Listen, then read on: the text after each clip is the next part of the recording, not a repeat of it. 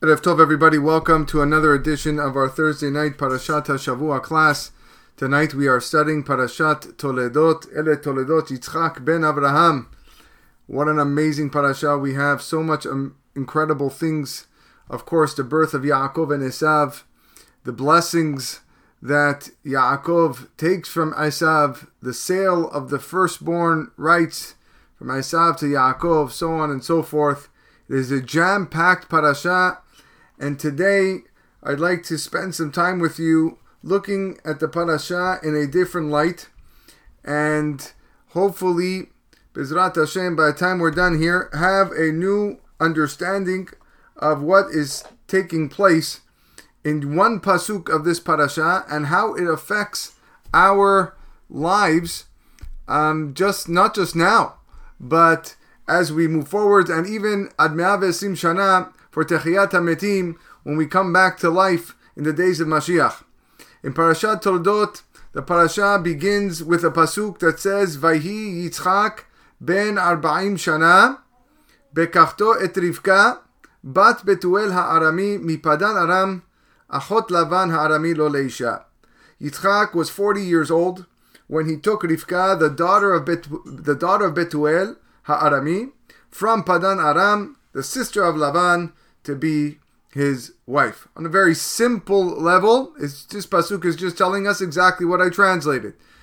Yitzchak was 40 years old. That's when he married Rivka. Rivka was a daughter of Betuel the Arami. She was a sister of Lavan and took her as a wife. But we know that the Torah is elucidated on four different levels. We call this Pardes.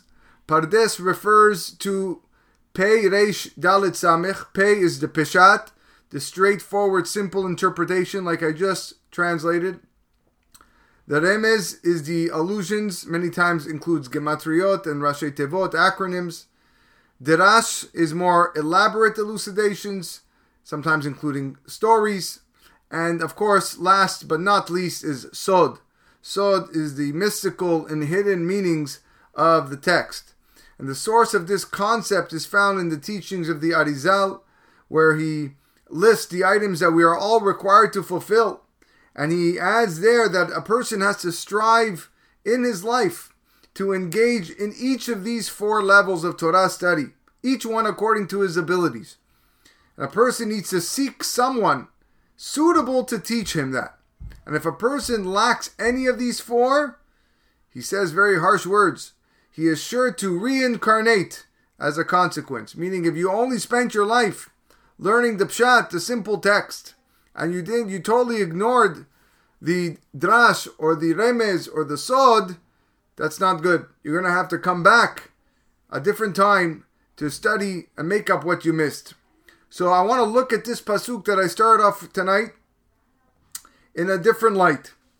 It's fitting to examine the elucidation of this pasuk that is brought down in the Zohar Hakadosh. The Zohar represents the planes of Remez and Sod. This pasuk is seen as an allusion with an A to the time of Mashiach, the future redemption. Forty years after the redemption, the Jewish people will merit the resurrection of the dead, Tehiyat Metim, and the Neshama will return to re-enter the body and bring it back to life. And according to the Zohar, this is what the pasuk means. Vahi Yitzchak ben Arba'im Shana. Yitzchak alludes to the neshama that will return and re-enter the body ben Arba'im Shana 40 years after. Rivka alludes to the physical body that will be resurrected. Bat Betuel Ha'arami, the daughter of Betuel Ha'arami, is an allusion to the fact that the physical body will rise and be revitalized in the merit of a single bone that does not decay in the grave and remains intact. This bone is referred to as Betuel Ha'arami, according to the Zohar. The body is destined to be rebuilt from this particular bone at the time of resurrection. And therefore, the body is called Bat Betuel Ha'arami, the daughter of Betuel Arami since it regenerates from the bony entity known as Betuel Arami. And that's how the Zohar elucidates this pasuk. Further in the Zohar writes something incredible. And he states that he was he quoting in the name of Rav Huna. Rav Huna was one of the rabbis who lived in the time of the Gemara. He was one of the Amoraim. And Rav Huna states that he was once in a city by the sea, and he heard people referring to the bone in the spinal column that remains in the grave after the body is gone as Betuel Ha'arami. Betuel the fraud. Ha'arami means the deceiver. And after inquiring, he was told that this bone has the shape of a snake's head. And just like the snake is deceptive and fraudulent, so too this bone is the most fraudulent bone in the body.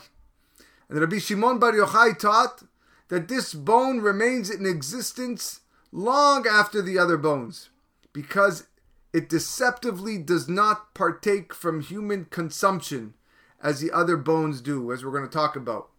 And as a consequence, it remains strong and is the essential building block for the resurrection of the body.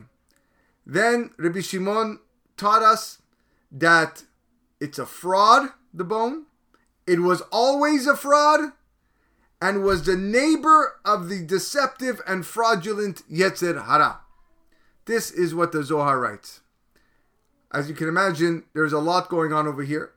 And like I said, I hope by the time we're done tonight, we'll have a better idea of what this bone is all about. Of course, all the commentaries in the Zohar are baffled by the fact that Rabbi Shimon Bar Yochai chooses to refer to this unique bone, the basis of the resurrection, the basis of Techiyat HaMetim, as Betuel Ha'arami. Betuel Ha'arami. It's a fraud. It was always a fraud. Question number one is, why is it a fraud? More than that, if it is a fraud, how does it merit remaining intact and constituting the building block from which the Techiyat HaMetim, the resurrection of the dead, is going to begin. More than that, the Zohar initially interprets Bat Betuel, the daughter of Betuel, as the granddaughter of, of God. That's what Betuel means. Bito El, the daughter of God. So therefore, the daughter of Betuel is the granddaughter of God which is an honorable title if you think about it, to be the daughter of God, or at least a granddaughter of, of God. Why then does the Zohar conclude that this bone, referred to as Betuel Arami, is a fraud and was always a fraud? Okay, so those are our questions. So, first we need to indulge in the marvelous statements of our Chachamim in the Talmud and the Midrash concerning the nature of this bone that I'm talking about, the unique bone. Why does this bone merit to remain intact and unscathed? And as a consequence, is able to serve as the seed, kibiyachol, for man's resurrection, Techiyat HaMetim. So we find a source for this in the Midrash in Parashat Bereshit at the end. There the Midrash writes, and I quote, Vayomer Hashem emche et Adam. At the end, when God saw that the world was corrupt and he wanted to destroy the world by a flood, right before Noach, Rabbi Yochanan b'shem Rabbi Shimon ben Yatztak Amar, Afilu luz shel shidra. Even the bone, the luz on the vertebrae, that's the name of the bone. Shemimenu akadosh baruch hu metzitz et Adam le'atid lavo nimche. That bone where God is going to use to resurrect the world, to resurrect the people in the time of Techiyat that bone will, will also disintegrate when he destroys the world. In fact, this bone has such powers that uh, Hadrian, Adrianus, once uh, asked about it to Rabbi Yoshua ben Hananiah, and he asked, Where is your God going to resurrect the dead from? And he told him from this bone, this bone, the luz shidra. So he went and he found the bone, I guess, of someone that passed away, and he tried grinding it, he tried dissolving it, he tried burning it, he tried pulverizing it and he couldn't do anything. It remained intact. Unbelievable. So, this midrash, which concerning the generation of the flood, the bone from which Hakadosh Baruch Hu will resurrect the dead in the future is called luz shel shidra, the luz of the spinal column. It is invulnerable. Whether again, whether you attempt to grind it or burn it or pulverize it, it remains intact. And this this bone has very very special importance. Our rabbis tell us that the luz shel shidra shehi chulia ktana shebashidra shebaberachot. It is the small vertebrae at the tip of the spinal column that in reference to the blessings. What does it mean, the blessings? So, I should inform you of a Gemara in Masechet Brachot that asks a question. Why did the rabbis institute 18 blessings in Shmona Esrei? In our Amidah, why, why are there 18 blessings? And the answer that one of the answers that's given is Keneged Shmona Esrei Chuliot Shebashidra. It corresponds to the 18 vertebrae in the spine. 18 blessings, 18 vertebrae. At which point the Gemara asks, Hanitam Nisari? Tishasari Havian. Why do you say that there's 18 blessings in our Amidah? When in reality there are 19 blessings. If you were to open the Sidur right now and count the blessings of our Amidah, you will find that there are 19. There are not 18 blessings. So that's what the Gemara's question is. Why do you say 18? It should be 19. And the Gemara answers, Amar Bi Levi, Birkat Hatzidukim, the blessing of the Tzidukim, which we call Laminim Velamalshinim, that blessing, Beyavne Tiknuha. That blessing was instituted later on in the city of Yavne. And then the Gemara asks, Keneged mi tiknua? According to what? What what is corresponding to that blessing? You told me that the 18 blessings are the 18 vertebrae in the spine. So now you have a 19th blessing. What does it correspond to? And the Gemara answers, Keneged chulia ktana shebashidra. In addition to the 18 vertebrae, there exists one more small vertebrae.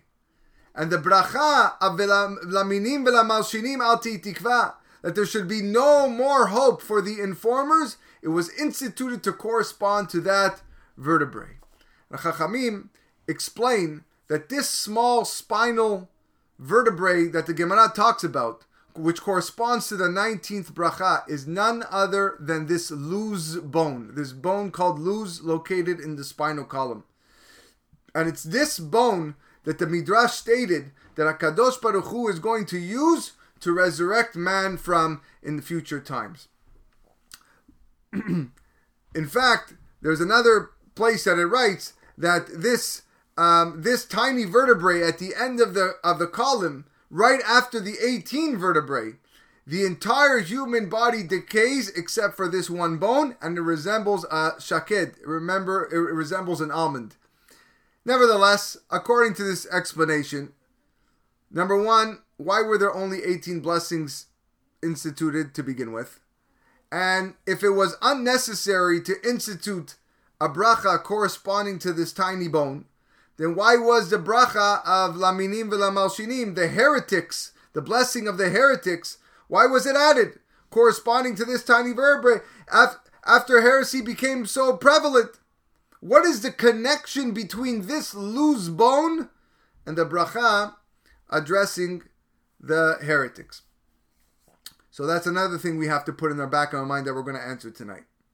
We need to uncover one more fact one more very important fact concerning this bone that remains intact and from which Hakadosh Baruch Hu will initiate the Techiyat Metim. There is a halacha in Shulchan Aruch that is actually taken from a Gemara in Masechet Shabbat that talks about the mitzvah of Melave Malka, which is the fourth meal that a person has after Shabbat. On Shabbat, you're supposed to have three meals Friday night, Shabbat morning, and Seudah Shalishit. And then you have Seudah Revi'it, the fourth meal, which is Motzei Shabbat, and it's called Melave Malka. And there Shulchan Aruch writes the following. Le'olam yesader adam shulchano b'motzei Shabbat. A person should always set aside his table on Motzei Shabbat, kedei lelavot et Shabbat, to accompany out the Shabbat. Afilu eno tzarich ela kazait. Even if he only wants to eat a small amount of a kazait, that's all he needs. But he's got to set his table. The Bet Yosef explains the reason for this practice. And he writes, Ever yesh ba'adam, there is a limb, a human limb in the in the body, veniskoi shemo. And the name of this limb is niskoi. Ve'eno nehene ba'achila ela b'motzei Shabbat. This bone, this limb, does not derive any benefit from one's meals except on Motzei Shabbat. Now, this bone is the same bone that we've been talking about, the luz bone. Ki adua, and I quote a perush, Ki adua she'oto etzem luz shemei. We know that this bone that Shulchan Aruch is talking about, his name is luz. Vehu itzumo ve'ikaro ve'shorsho. It is the central part of the of the existence of man. Nitava adam be'etzem atipa. Ve'ka'asher yamut ha'adam. And when man will die,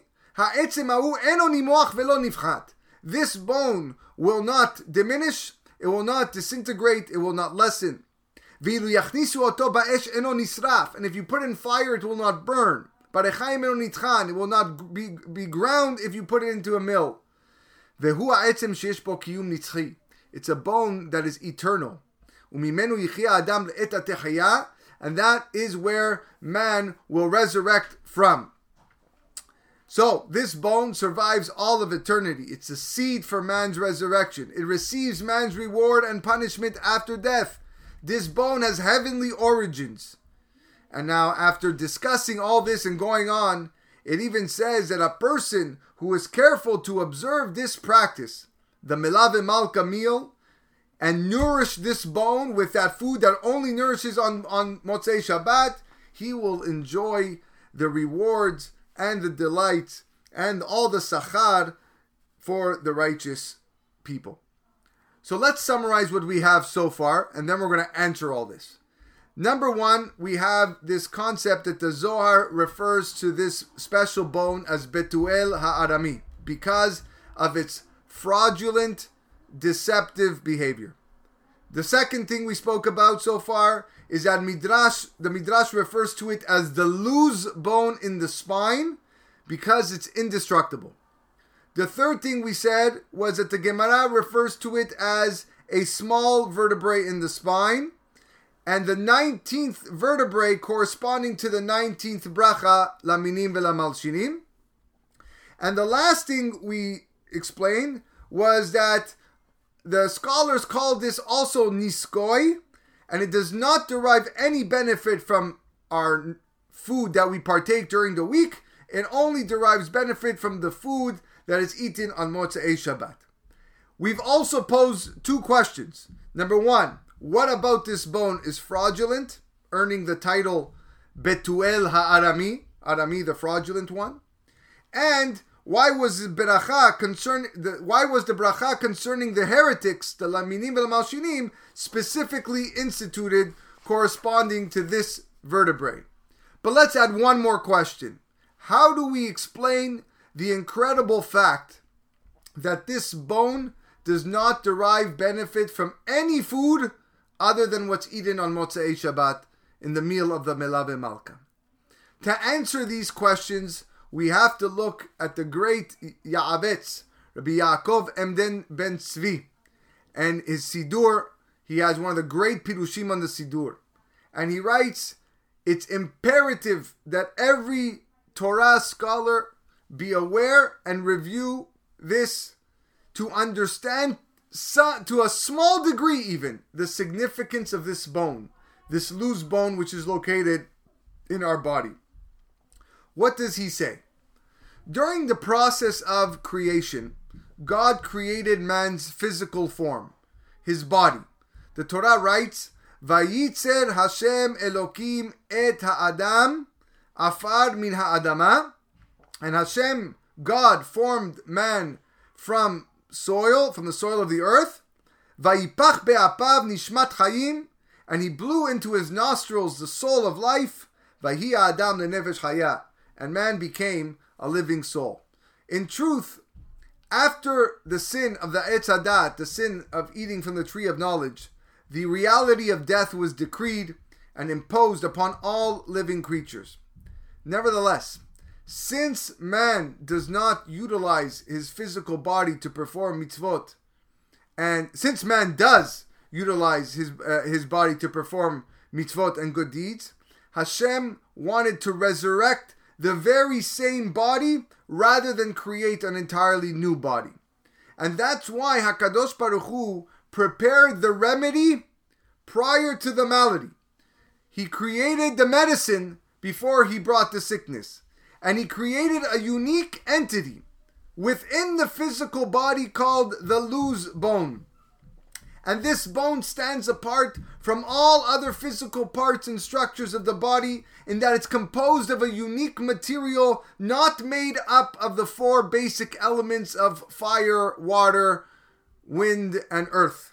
It does not derive benefit from any food substance, so that its existence is not dependent on any physical nourishment or sustenance.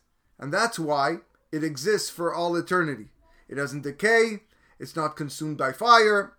It serves as the building block to which HaKadosh Baruch Hu will build a person anew, again, during Techiyat HaMetim, resurrection of the dead. Says the Ya'avetz, he explains why the Zohar HaKadosh refers to this bone as Betuel Ha'aramim. He gives two reasons. Number one, the bone fools the body into thinking that it's being nourished physically like the rest of the body, when reality, it doesn't derive any physical benefit from one's food and drink. That's way number one that it acts in deceit and fraud. Number two, it deceptively appears to die along with the rest of the body, when in reality it continues to live and exist long after a person died. In fact, there's a beautiful remez, a numerical allusion to this fact in the name Betuel. Betuel, which we're saying Betuel Arami, is the name for this bone. Betuel, the gematria of Betuel is 439, which is one number less than the numerical equivalent of the word met. Met is 440. Met means dead. Meaning this gematria alludes to the fact that this bone only appears to die, but in reality it continues to live on completely intact. Abotai, this is why this bone only derives benefit from the Melave Malka meal on Motzei Shabbat seeing that Akadosh Baruch Hu created it in a manner that it does not require physical sustenance for it to exist, it only derives benefit from food that is consumed for the sole purpose of serving Hashem without any physical pleasure. After going three meals on Shabbat, you're full. You can't even walk after Shabbat. And yet you're going to sit down one more time and you're eating food, not because you want the food, but because Hashem told you to eat the food. Because Hashem wants you to escort the Shabbat out. The sole reason you partake from food on Motzei Shabbat is to fulfill the mitzvah of accompanying out the Shabbat. He doesn't do it for physical pleasure. And that's why the luz remains, the bone remains.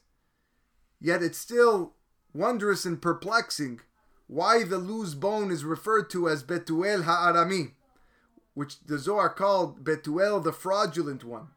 Does the fact that it appears to be benefiting from one's food when in fact it's not?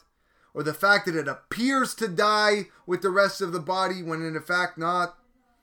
Does that justify calling it Betuel Arami, Betuel the fraud? Regardless of how you look at it. If its appearances are merely deceptive, but it doesn't intentionally deceive, it's not a true fraud. On the other hand, if it intentionally deceives the body into thinking that it's benefiting from the food of the body, the f- food that the body consumes, or that it dies along with the body, then we have to explain what benefit accrues to it from this deception. How does all of this make sense with what we started the class with? The statement of Rabbi Shimon Bar Yochai that this bone is a fraud, it was always a fraud, it's the neighbor of the Yetzer Hara, which is also a fraud. What was Rabbi Shimon Bar Yochai saying over there? So we need to delve one more step deeper if we weren't deep enough. Incredible novel interpretation concerning this passage of the Zohar as to why this bone from which man is destined to be resurrected is referred to as Betuel the fraud. We said that the reason a person should strive to eat even a little kazait, just a small amount of food for the meal on Motzei Shabbat, is because this bone, the niskoi, does not benefit from the meal all week long. It only benefits from this, from what you eat on Motzei Shabbat. On this, the Eliyahu Rabbah writes, Im ken, lo nehene me'etz hadat lekach eno nifsad. If so, it must be that it does did not partake in the tree of knowledge. Therefore, it does not decay. What is meant by this? When Adam Arishon ate from the tree of knowledge, all of his limbs benefited. And as a consequence, all of the limbs were doomed to return to dust and to disintegrate in the ground. This bone, however, which only benefits from Motzei Shabbat, from the meal of Melave Malka, did not partake from the fruit of the tree because that was eaten before Shabbat. It was eaten on Friday. So the bone did not benefit because it only benefits on Motzei Shabbat. And therefore, it continues to exist without decay. And these this idea is brought down in many places.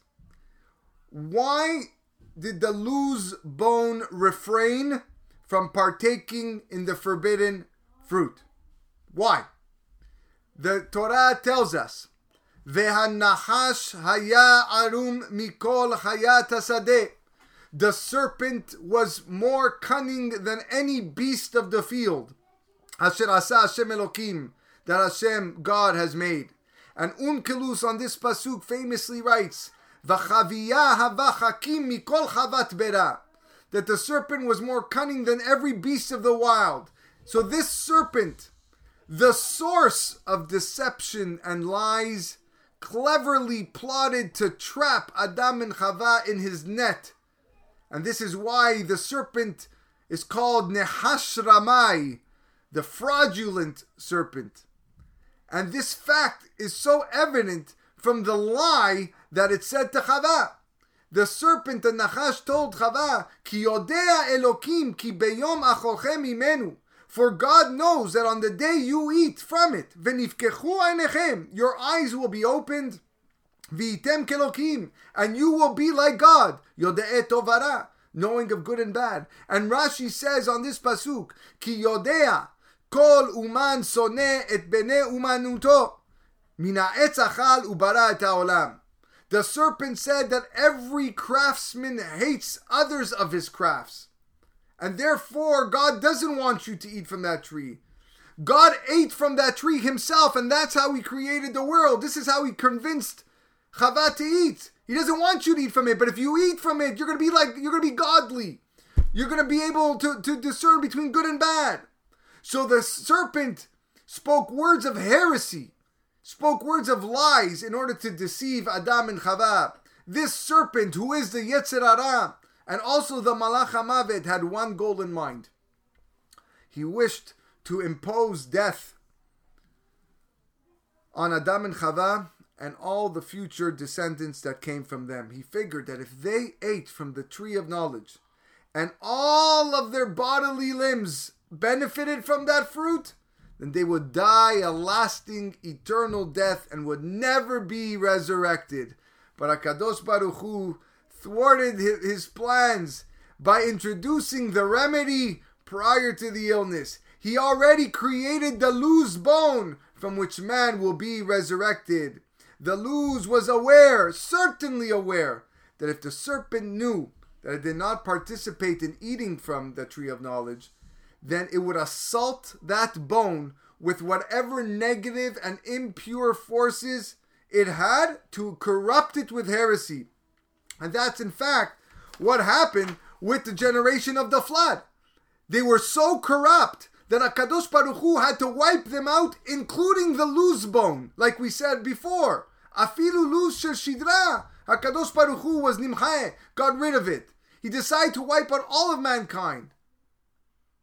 So when the luz witnessed the deceit and the lies of the serpent, guess what it did? It decided to follow the guidelines of the pasuk in Tehillim Yudchet. Im chasid titchasad, im gavar tamim titamam, im navar titbarar, ve'im aikesh titpatal. With the devout, you act devoutly. With the wholehearted man, you act wholeheartedly. With the trustworthy, you act trustingly. And last but not least, with the crooked, you act perversely. Just like the, the uh, serpent, the Nahash, acted cunningly and dishonestly with Adam and Chava, so too the luz bone acted cunningly and dishonestly with the serpent. It pretended that it ate from the tree of knowledge it fooled the serpent into believing that it died along with the rest of the body.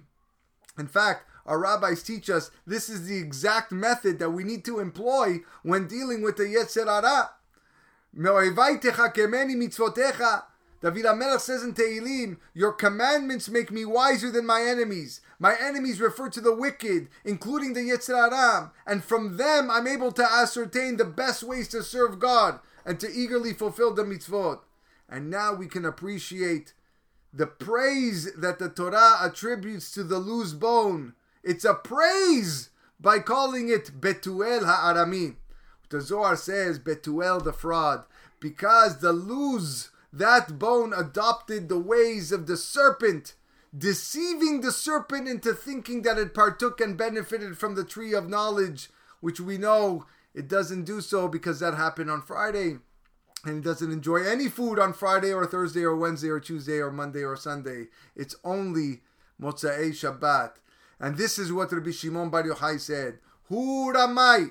It is a fraud. Umeolam yaramai. It was always a fraud. Vehu hashachen shel shehu ramai. And it is the neighbor of the Yetzer Hara which is also a fraud. In other words, he acted as a colleague, as like a friend to the Yetzer Hara, learning how to act deceitfully in keeping with the tenet of uh, Imakesh Patal, with the crooked you act perversely. This is the reason that a blessing was not originally instituted corresponding to the small vertebrae bone known as the luz. Initially, the brachot were only instituted corresponding to the 18 brachot the 18 vertebrae in the spine that were damaged by the sin of the het of the etz hadat, the tree of knowledge. Why? Because we needed to heal those bones. We need to heal and purify them of the contamination of the nahash. That small vertebrae luz bone, which was not affected by the sin, didn't require healing. The reason why the luz was not harmed by the sin of the Etz Hadat is because it resisted the heresy of the serpent. Unfortunately, when heresy became prevalent, when heresy became widespread among the Jewish people, the Anshe Knesset Agdolah, the members of the Great Assembly, the men of the Great Assembly, feared that their corruption might affect the luz bone, like it did at the time of Noach, before Noach, where God had to destroy the world. And therefore, to address that possibility, they had to institute an additional, a special beracha to counteract the heretics, the beracha of laminim v'lamalshinim, and therefore this beracha serves to protect the small vertebrae located in the spine, known as the luz bone. And Be'ezrat Hashem, I invite you next week for part two of this subject, where we discover the magic that is found in this bone. Wishing everybody a wonderful night ahead.